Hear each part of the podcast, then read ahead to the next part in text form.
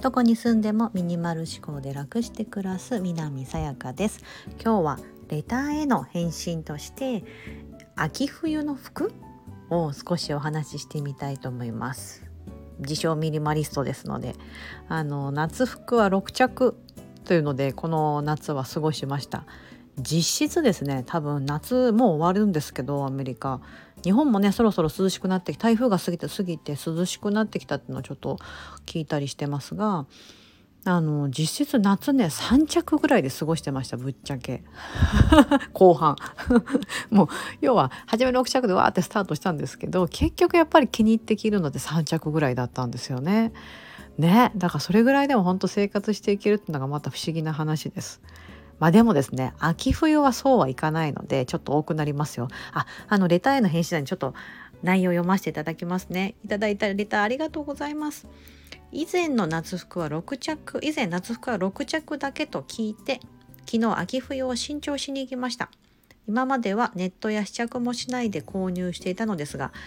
丸着まあ、丸々着とかね、うん、枚数を限定すると1枚買うのも慎重になりいいですね。かなり吟味してお気に入りのものが見つかりました。また秋冬冬服のこともお伺いできたら嬉しいですって。冬のアウターは何着持っていられるんだろうと。日々ミニマル思考を参考にさせていただいておりますといただきました。ありがとうございます。さあ担当直入にまず冬のアウター、えー、1着です。アメリカのね冬めっちゃ寒いんです。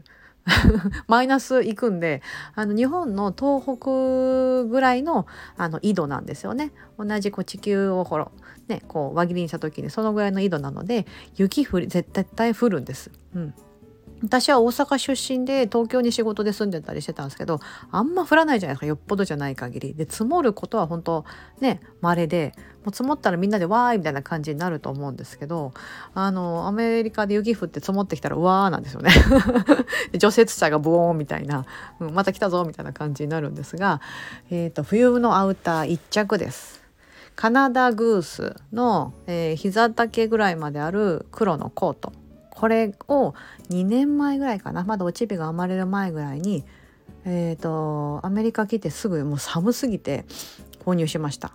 アメリカで買う方がカナダグースという名前だけあってちょっと安いです。日本で買うよりも。やっぱりその輸送代かな、うん、もともとカナダのブランドなので。はい。それが1着。でえっ、ー、と秋冬の服ですよね。秋とか春ってねなんかもう売りいいですよね。ちょっと涼しくっかったり暑くなくて暖かかったりしてねいいんですけどあのだからちょっとファッションね楽しみたくなるじゃないですか。私もだからそういう季節の服って結構ね多く持ってました。あの着る回数1年で着る回数めっちゃ少ないんですけど結構数持ってたんですが最近減りましたね。うん。ここやっぱ 2, 2年ぐらいの話ですけど。秋冬で言うと今ちょっとクローゼットから配信してますが えっと多分ボトムスが2着でいく。うん。秋もそんな感じかな。秋はそれにジーンズがちょっと加わったりとか秋はね別にレギンスでワンピースとかでもいけるんであれですけどこっちの冬は寒いんでやっぱりボアのついたボトムスとか、うん、あのそういうのが多くなってくるのでボトムスは多分この2つかな。黒のボアのあのボトムスとうん、多分今あの秋で一回買い足したんですけどそれはドライ機能がついてるんですけどかなりダボっとしたやつなんで中にヒートテックのタイツとか履いて履けるかなと思って多分その2着でいきます。でトップスが真冬になったら多分3つだと思います。スウェット系私スウェット生地すごい好きなんでで今子育て真っ最中で服ねもうね引っ張られるし噛まれたりとか汚されたりとかもうザラにあるんであの面倒なアイロンがけがいるシャツとかほとんど着なかったりするんですけど、まあ、そういうセーターセーターも手洗いしなきゃいけないから面倒くさいから洗えるあのちょっとセーター生地のやつみたいなので多分トップスが3枚。で秋冬ってなるとこれ秋物だとほら薄手のカットソン長袖とかありますよね。それがね多分ね3着ぐらいかな。だから何着だろう秋冬って考えるとちょっと量多くなるかな。えっ、ー、と冬のアウター1着で秋のアウターはウールのポンチョとこの、えー、とちょっとシャカッとしたトレンチコートみたいなのがあるんでアウターが3つボトムスが2つトップスが、えーと、スウェット系が3つで長袖系が2つとしたら25710なんかメインで向いてくるとこは10着とかですかね。多分秋冬。でもその中にまた重ねてたりする。例えばほらヒートテック肌着みたいなの重ねてたりしますしレギンスとか。その辺はカウントしないんですけどうん多分10着あればいけるかなと思ってます。今秋冬ね。であとはあのマフラーとか帽子とかそういうアクセサリーと呼ばれるもの。をそれはね結構ね持ってる方だと思います私。そんななんか帽子1着ってことなくてニット帽で2つとかあの夫と兼用したりするのでニット帽お互いで3つ4つぐらい持ってるのかな？それをなんかニット帽ってほら伸びるから使い回しできるじゃないですか。うん。なんかそういう風に使ったりします。結構帽子は。あのキャップとかもそうなんですけど彼が使ってるキャップはいちょっと今日貸してねって借りてったりとかそういうことあります。バッグとかも。ボディバッグ。あの私のボディバッグじゃないけど彼のボディバッグを借りて行くみたいな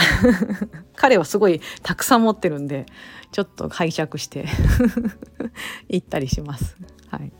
でも自分のものじゃないんで結構気楽ですよね。うん、なんか自分が持ってるとああ手放そうとかなっちゃうと思うんですけど、ね、他の人が持っててくれるとなんかちょっとレンタルバイクレレンタルバッグみたいな レンタルハットみたいな感じで気楽にあの使えるんでちょっとそんな感じでズルしてます。はい、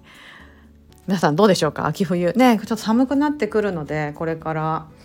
今9月半ば。あ半ばもう遅遅すぎた下旬？9月下旬ですけどもう10月になったら一気に寒くなってしまうのでアメリカの冬は本当寒いんですよ。10月から4月ぐらいまではアウターダウンですよダウン。は手放せない感じです。半年ぐらい活躍するんで。でも私多分このカナダグースの黒のカナダグースのコート1本で行く予定です。ファーを取り外したりつけたりできるんですよ。あのフードがついてて。フード自体は取れないんですけどそのフードのファーをつけたり外したりしたりしてや、うん、ちょっと雰囲気変えてみたり前開けたり閉じたりとかそれでも雰囲気変わりますよね。合わせる中のものだったりとかでも変えれるので結構そういう感じで変化は楽しめます。うん、でアメリカのいいところはあの屋内暑くて外極寒っていう感じなのであのその例えばそのコートですね。厚手のそのもう防寒のそのカナダグースのじゃあコート着てます。じゃあ中は薄手のカットソー1枚でもいけたりするんですよ。そんなに外出歩かない。もうちょっと歩いてあの屋内のとこに入る予定。だからその数分間の寒さしのぐためだったら別にそれぐらいでで中入ったらそのあコートをガッと脱いでしまえば薄手になれてで全然それであったかいっていう、まあ、屋内がね結構あったかかったりするんでっていうのがあって、うん、そこまでなんかめっちゃ着込まなきゃいけないのはもうずっと外で子どもたちが公園で遊んでるのを待っておかなきゃいけないとかもうそういう時はかなりですね いろんなものを重ねていきますけど、うん、なんか日常においてはですね結構屋内があったかいっていうのがセントラルヒーティングっていうえーと、凍結？あの奥あの水道管とかが家の水道管とかがこう破裂しないよう凍結して破裂しないようにある一定の温度になるとヒーターが必ずつくようにセントラルヒーティングっていう機能があのアメリカのこちらのですね西海岸のニューヨークの辺りは寒いので冬場。それが多分ですね決められてるんですよ。建築法か何かで、うん、だからそういう風な作りになってるので冬場その温度以下になると必ずつくみたいなうん、だから結構なんかお友達のお家とか古いお家とかだとあのね、まあ、暑すぎるって言ってるおお宅もありました。冬場に家の中が暑すぎるみたいな。そう。セントラルヒーティングは効きすぎて暑すぎるみたいな。エアコンつけてないんだよこれとか言って。いうふうなお宅もあったりします。はい。そんな感じです。皆さんは何着ねこれから秋冬買うの楽しみですよね。私もちょっとあのアップデートしようと思うのでまたインスタグラムの方でもなんか公開できたらなと思ってます。あレターいただきありがとうございます。はい。それでは本日も素敵な一日をお過ごしください。